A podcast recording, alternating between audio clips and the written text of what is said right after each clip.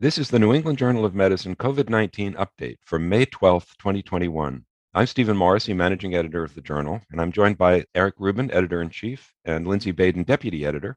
Today, we're also joined by Doctor Glenda Gray. Glenda's a pediatrician and a professor at the University of the Witwatersrand. She's done vital research in H I V in South Africa, particularly in children, and she's made important contributions to the care of people living with H I V. In twenty fourteen, she was appointed president and C E O of the South African Medical Research Council, which is somewhat analogous to the U S National Institutes of Health. And she's led the M R C through a time of vast expansion of H I V care. Currently, she's also a member of the panel advising the South African government on its response to COVID nineteen. What we'd want to do today is talk about the current situation in South Africa. But before we do that, let's discuss a couple of recently published articles we've seen in the journal. First, we've been hearing more about how well different vaccines might protect against different variant viruses. So what did we know before we saw this work? Steve, we've heard a good deal about how well serum from patients vaccinated with various vaccines are able to neutralize the viral variants that are circulating. And today we learned a little bit more. Before we go into the details, though, it's important to emphasize that we're discussing a purely in vitro observation. As we've said on several prior occasions, we don't yet know how well or even if neutralizing antibody levels correlate with protection. Nevertheless, these are probably the best early indicators we have of protection, even if we don't completely understand their reliability. Thus far, there seems to be a relatively consistent message across the various vaccines. All induce high titers of antibody against the original viral strain, the one that contains a spike protein antigen more or less identical to the one that's in each of the vaccines. They produce similar responses against B one one seven, the variant first described in the U K, and a somewhat lower response to P one, the variant first seen in Brazil, and lower responses still to B one three five one, the strain that was identified in South Africa. The piece we published today looked at serum from patients who'd received B N T one six two B two, the Pfizer vaccine. What did we learn that was new there? This group of investigators extended their previous observations looking at three additional viral variants. These include the B one four two nine strain, which was first identified in California, the B one five two six strain, first seen in New York, and a variant of a variant, the B one one seven strain, with an additional amino acid substitution, E four eight four K, which has been fairly concerning in other strains. The B one four two nine strain, like B one one seven and B one three five one, is considered a variant of concern as it looks like it might be more transmissible and be less well neutralized by therapeutic monoclonal antibodies. The investigators used an assay to measure neutralization by sera collected from individuals who received their second vaccine dose two to four weeks prior to the collection. And the results were pretty encouraging. Overall, the neutralizing ability for each of the viruses was similar, although slightly reduced for B one four two nine. If that does correlate with protection, it's good news, but it is a little early to conclude that. Eric, over the last several weeks to months, we've discussed a lot about what in vitro data mean in terms of protection, and we still have more to learn. But I think what we continually see from these variants emerging Is, is this convergent evolution where different viruses in different parts of the globe are under similar selective pressure because of the nature of the immune system in response to this virus as it better adapts to us? Or is this increased fitness and a given variant emerges that is able to transmit much more efficiently and spread globally? These have somewhat different implications in how we think about control and where we're likely to be a few weeks to months from now as we see further emergence of variant viruses. Another point, Lindsay, is that we know something about the difference between the responses induced by vaccines and induced by natural infection. What we can tell, of course, is that they are qualitatively different and that natural infection induces responses, both antibody and presumably T-cell responses, to a variety of different antigens, not just the spike protein. But on the other hand, the vaccines, for the most part, induce a different quantitative response in that the antibody responses, at least, induced by most of the vaccines are more robust than after natural infection. And that might make a difference. Certainly that quantitative change might provide better protection than natural infection. That seems to be borne out in real-world effectiveness studies so far, and hopefully it will continue as we see more and more variants. Of course, this is evolution. Evolution means that there's going to be a generation of all sorts of things, including those that are capable of escape or better escape from the immune control induced by vaccination. Hopefully we'll get more of a handle on the epidemic before that happens. I agree that the immune response elicited by vaccination, particularly the vaccines targeting the spike, appeared to be higher on certain assays than natural infection. However, the importance of this, as you alluded to, remains unclear, although it makes sense that that affords some kind of direct protection. Although a lot of the protection, I suspect, when one is challenged with a wild-type virus down the road, has to do with an anamnestic response, not just a pre-existing circulating response. So I think the nature of the immunologic protection, I think we're just in a different place now than eighteen months ago when the global population was seronaive. And now having a significant proportion of the population either experienced with wild-type infection or with vaccine-elicited immunity that can then be boosted with a subsequent antigenic challenge, either through revaccination or wild-type infection, is likely to be different. But I agree, I like having high-titer neutralizing antibody that feels protective. And as data emerge, we'll better understand how protective, particularly against different variants that emerge. Another piece we published today addressed the question of vaccine acceptance. This was an observational study in an unusual population, prisoners in the California Department of Corrections and Rehabilitation. What did we learn from that study? This was a descriptive study in which the investigators tried to figure out what the demographic characteristics were of prisoners who were offered vaccine and subsequently accepted that vaccine. During a period from late December to the beginning of March, almost ninety-eight thousand correctional facility residents were offered vaccination with either the Pfizer vaccine or M R N A twelve seventy-three, the Moderna vaccine, and about two-thirds of them accepted. The acceptance was highest among Hispanic and white residents and lowest for Black residents, and higher among older than younger people. Strikingly, for those who declined vaccination initially, almost half accepted it when it was offered for a second time. The authors conclude that vaccine hesitancy varies in different demographic groups, but it can change over time. It is interesting to see this experience in a very well-characterized captive population, but it's a highly unusual group, and it's not clear how these observations will hold up in other populations. I agree that this is a unique population. However, the principle that emerges does resonate. There has been a lot of vaccine hesitancy in many communities, some of which have begun to increase their uptake and acceptance of vaccination, and I think in part due to education, greater experience with these vaccines, more data on efficacy and safety, and perhaps that played a role in this population as well, as evidenced by the increased acceptance with re-offering of the vaccine. These data also suggest that those individuals at highest risk for complications, such as the older individuals, were more likely to accept the vaccine. Again, in my mind, speaking to the need for education and understanding risk factors and helping our patients and our communities have a proper risk-benefit balance and understanding not only the risk to myself as I get older, this is more protective, but also to those around me, so that the uptake of vaccination helps decrease the risk for the individual and their community. So I think these data I find encouraging, although there still is a lot more work to be done to get communities, even this unique community, to accept vaccination.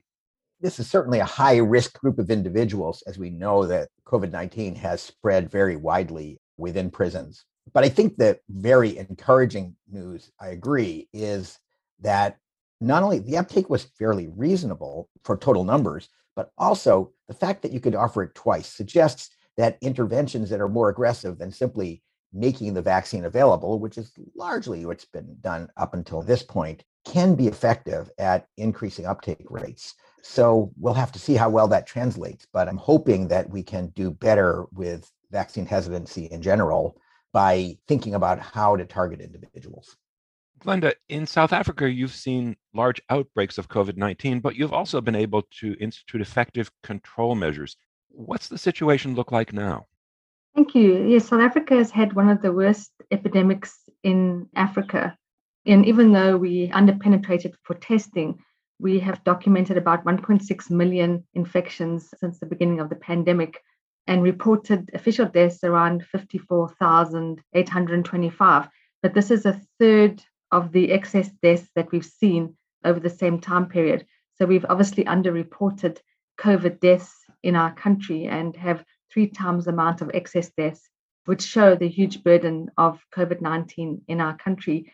We are about to enter the third wave. As we go into our winter months, we are seeing an uptick of both infections and deaths in our hospitals, and we're starting to see healthcare workers becoming infected as well. So we anticipate a third wave. It's hard to predict how severe our third wave will be. You know, we have the B one three five one variant that's circulating in our country. And we've also had reports of the B one six one seven point two variant from India that's been detected in our country, as well as the B one one seven. So it's going to be very important to see how this plays out in our country. We're seeing an uptick of infections in our more rural areas, the parts of our country that weren't exposed in the first and second wave to the virus. And I guess with the recent reports of the B one six one seven point two, we're going to have to see how that plays out with our variant, the one three five one. So I think we are concerned. You know, we also need to evaluate what impact the emerging variant from India has on vaccine efficacy in South Africa. So all in all, we are seeing a huge burden of disease. We also obviously have a shortage of therapeutic options, and we still also are about to start our national vaccine program. Up until now, we have been able to vaccinate just under half a million healthcare workers. We hope to finish the last one hundred thousand this week. And this was in a phase three B open label study using the J and J vaccine. Next week, we'll start our official rollout and we'll start with the Pfizer program. But that will also take a while, and so we can really scale up to get to the kind of numbers we need to start to see an impact on the epidemic. Glenda, what is it about South Africa as opposed to the rest of the continent? Um, it, certainly reports have been that in many African countries, the rates are lower than they have been in South Africa. Is that a matter of inadequate testing, do you think? Or do you think there's something very different going on? I think there's a lot of underreporting in the rest of Africa, and I think there's a huge degree of undertesting. So South Africa has not been able to scale up testing to the kind of numbers you see in Europe and in the U S. Certainly in the U S in the beginning, you, you also struggled as there was a shortage of capacity.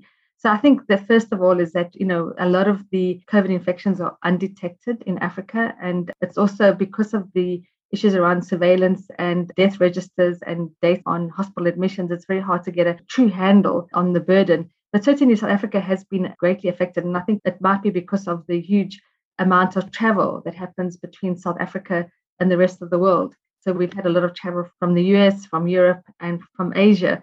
And in the beginning, our epidemic was largely fueled by transmission coming from Europe. You know, European travelers in our coastal areas for tourism were part of the beginning of our pandemic. So we do see a lot of infections also, and I think because we are able to track death, um, hospital admissions, and we were able to test more than anyone else in the continent, we're able to articulate our pandemic a bit more, but I still think we are underreporting the true burden of COVID infections in our country. So, Glenda, you mentioned the B one three five one variant, and of course that introduces a particular challenge. Pre-existing immunity is often not fully protected. As we've published in the journal, people who were previously infected with other variants and those who've received vaccines can still get infected and sometimes become severely ill. That's made managing vaccination difficult in South Africa. How have you approached this issue? Yeah, it's a great concern to us. And we've had to alter our vaccination program quite dramatically based on the circulating variants. So last year, we were evaluating Pfizer, AstraZeneca, Novavax, and the J and J vaccine in South Africa. We participated in Ensemble One, which was a multi-country study that evaluated the effectiveness of the A D twenty-six vaccine in four continents. South Africa contributed just under seven thousand people to the study. And when we were rolling out the study, it was at the time when the new circulating variant one three five one emerged in our country. So we had direct data on the efficacy of the A twenty-six vaccine in our country. And we found that although the efficacy was a little bit less than what was seen in the U S and in South America, we still had around sixty-four percent overall efficacy in the vaccine in the presence of the B one three five one variant. And so we're confident that there is vaccine efficacy using the A twenty-six vaccine. We've got limited data on the Pfizer vaccine. We enrolled about eight hundred participants in the Pfizer program. And of that, there is some reassuring data that there was vaccine efficacy against the variant. However, we are going to obviously have to monitor vaccine efficacy as we roll it out, as we are doing the same with the A twenty-six. The recent data from the N E J M also is reassuring that the Pfizer vaccine, the mRNA, is effective against the one three five one variant. But we will be doing field evaluation in the rollout to monitor breakthrough infections and to see the impact of the vaccine on viral escaped and breakthrough infections. So it's very important as we see the emergence of other variants in our country using the Pfizer and the A twenty-six vaccine, we will also have to evaluate the breakthrough infections and try and evaluate the impact of the new variants that are emerging in our country on vaccine efficacy. So it's very important. We had planned to roll out the AstraZeneca vaccine in South Africa, and data coming from South Africa showed that the vaccine efficacy was reduced with the emergence of the one three five one variant. And therefore, we had to abandon our vaccine program to roll out the AstraZeneca. So we were delayed with our rollout because of this, and we had to go and renegotiate with other manufacturers to make sure that we could bring in vaccines into South Africa that were effective against our variant. So we are behind. As you know, the whole of Africa is severely behind on its vaccination program, including South Africa. And we hope that as vaccine supply is limited and we are constrained in South Africa, and we hope that towards July, August this year, the vaccine pipeline will open up for our country. Glenda, how difficult is it to obtain vaccines? As you know, there's controversy right now in this country as to how we should be sharing the vaccines that the U S has already secured. What would actually help South Africa to obtain vaccines? Well, I think at a global level, countries are struggling with access to vaccines, and countries are even suing manufacturers for delays in manufacturing. So if you are a low middle income country, you're right at the bottom of the food chain, and it's much harder for you to negotiate, first of all, given the size of your country and the value of your currency. So South Africa, you know, has looked at various options. They've looked at the COVAX option, and they've also looked at negotiating with various pharmaceutical companies. And those negotiations have led to vaccine access, particularly with Pfizer and Johnson and Johnson. But there is a pipeline problem at the moment, even with J and J, because we know of the issues that have faced some of the manufacturing plants in the U S has affected our supply. And so we've had to delay our rollout of the J and J program because of the problems that emerged from the Baltimore plant in the U S, which was supplying the Aspen manufacturing plant in South Africa, who was doing the fill and finish of our program. So that has delayed us a lot. So any manufacturing delay has a knock-on effect, and particularly for poorer countries who are scrambling for the odd million doses that may be spare. So we hope that the vaccines pipeline will open up. We start our program, the national rollout, in mid-May, just before winter and at the start of the third wave. And so obviously there's a lot of anxiety about whether we can get to the essential service people and the frontline workers to do this. In terms of vaccine hesitancy, we obviously have seen some vaccine hesitancy since the pause. We were rolling out the J and J A twenty-six vaccine to healthcare workers. When the F D A and C D C paused the supply to the U S, this had a knock-on effect in South Africa, and our regulatory authority also paused our rollout. And it took us two weeks to reopen the rollout of the Sisonke study, of our study. And after we opened it up again, there was a lot of vaccine hesitancy. Healthcare workers were concerned about their safety. And we've had to spend a lot of time uh, addressing vaccine hesitancy. Fortunately, in looking at household surveys in South Africa, we've seen around seventy percent of people agree that they will take a vaccine. And I think the same thing as what you saw in your article that's just been published is that seeing peers being vaccinated and being given a second time to think about it may increase issues around vaccine hesitancy. But also, I think there's issue of trust. Uh, we have to address the issues of trust, the issues of how people view medical science, and also the issues of anti-vaxxers and conspiracy theorists that sometimes impact on our ability to uh, roll out the vaccines. I think those are very important issues that we have to raise. But at the moment, the good news is that as we enter our last week of the Sisonke study, we've seen a huge demand for vaccines by healthcare workers as the vaccine program closes ahead of the national rollout. I mean, manufacturing is a real bottleneck globally. What is happening in South Africa to enhance manufacturing capabilities? That's a good question. So we have two entities that could expand manufacturing capability.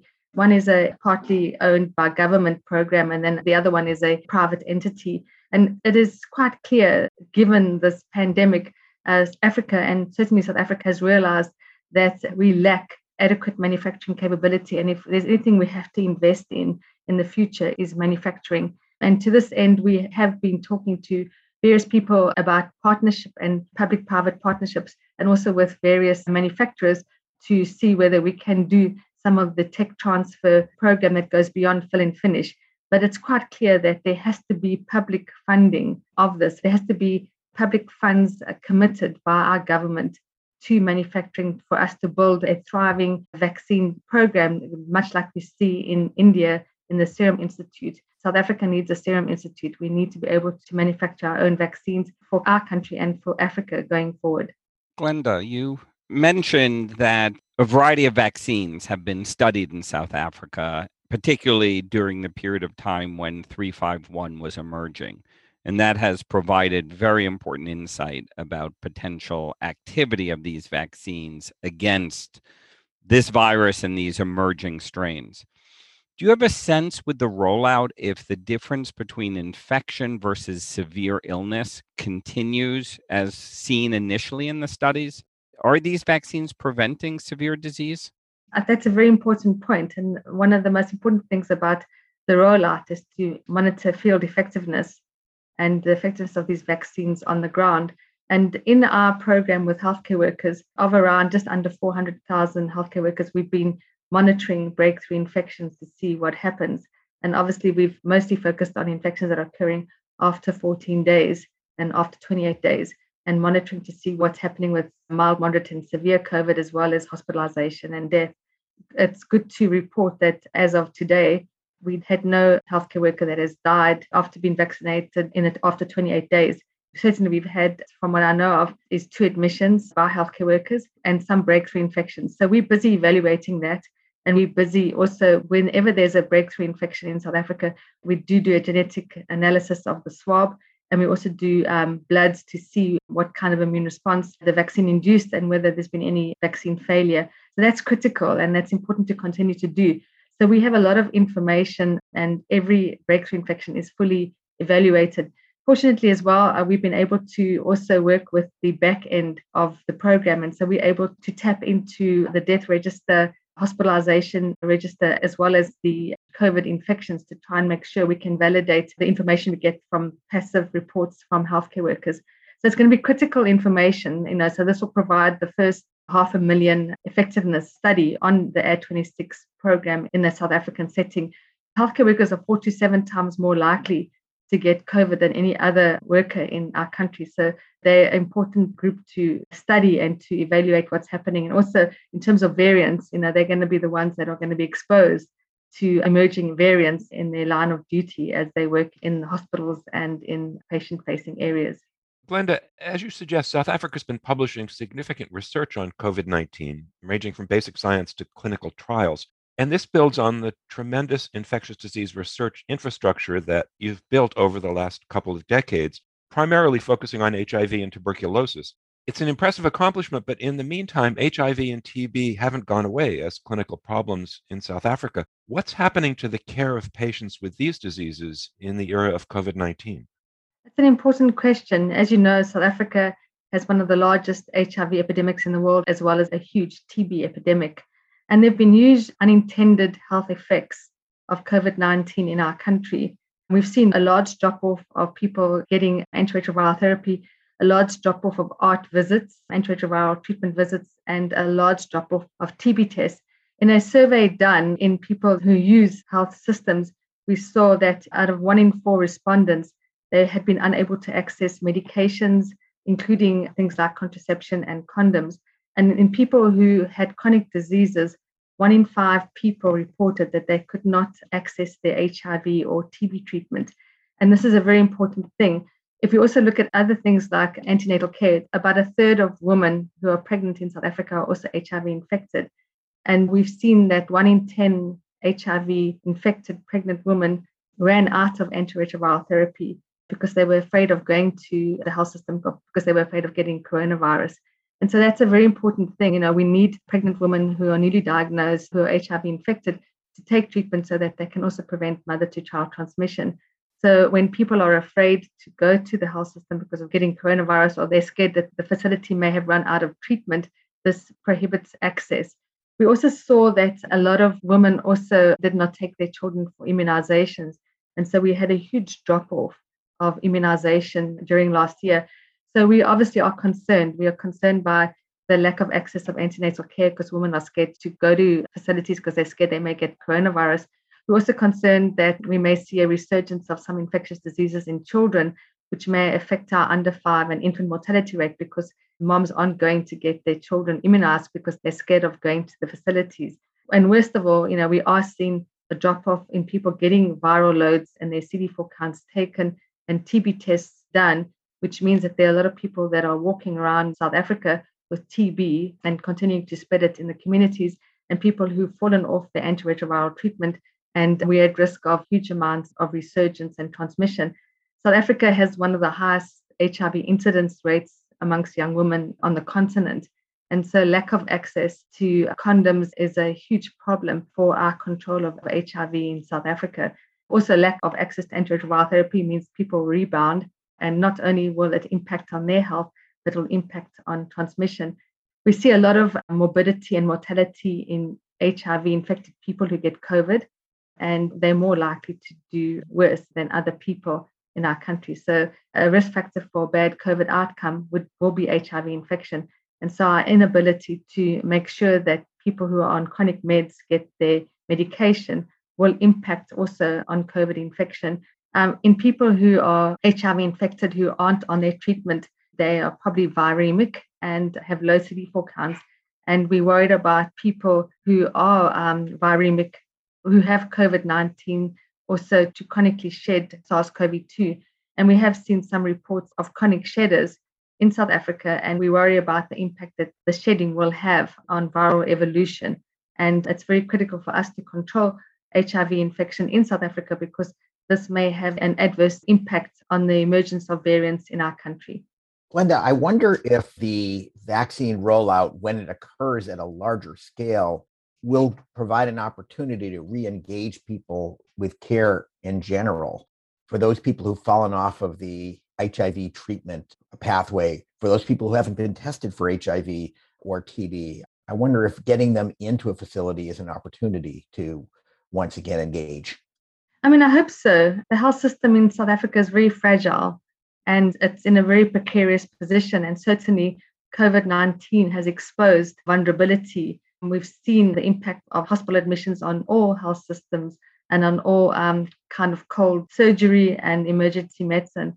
And so the quicker we can vaccinate people, vaccination will have a public health benefit. Uh, it has an individual health benefit, and the public health benefit will be relieving the hospital from admission so that we can get on with the work of managing T B, H I V, and other chronic illnesses in our country. It has been devastating on our fragile health system, and the quicker we can keep people out of hospital by immunizing them, the quicker we can then get on to supporting the people in our country who have chronic illnesses. Glenda, given the impact on routine care, have you seen increases in T B cases, H I V cases, or vaccine-preventable illnesses, given all of the deficiencies in care in those spaces? You raise an important question. So we've been monitoring viral loads and T B diagnostics over the last year and have seen a decline in the amount of people coming forward to do their viral loads and their T B tests. So we do believe that there is a resurgence. And if you look at our excess deaths, so we have about one hundred fifty-seven thousand excess deaths in South Africa at the time of the pandemic. And we have around just under fifty-five thousand reported deaths due to COVID. And a lot of questions have been asked in our country, um, how much of the excess deaths that we see in our country are due to H I V and T B or the lack of access to healthcare because of COVID. So we believe that part of the excess deaths is related to COVID itself per se, but there is probably a substantial amount of excess deaths in our country at this moment that's attributable to H I V and T B as well, or a combination of both COVID, T B, and H I V. We do see with our vaccination program with healthcare workers, where we do have H I V-infected healthcare workers, we see a huge amount of COVID infection. And when we investigate those healthcare workers, they are really sick from H I V. They've fallen off their treatment and have low C D four counts and also have concomitant T B.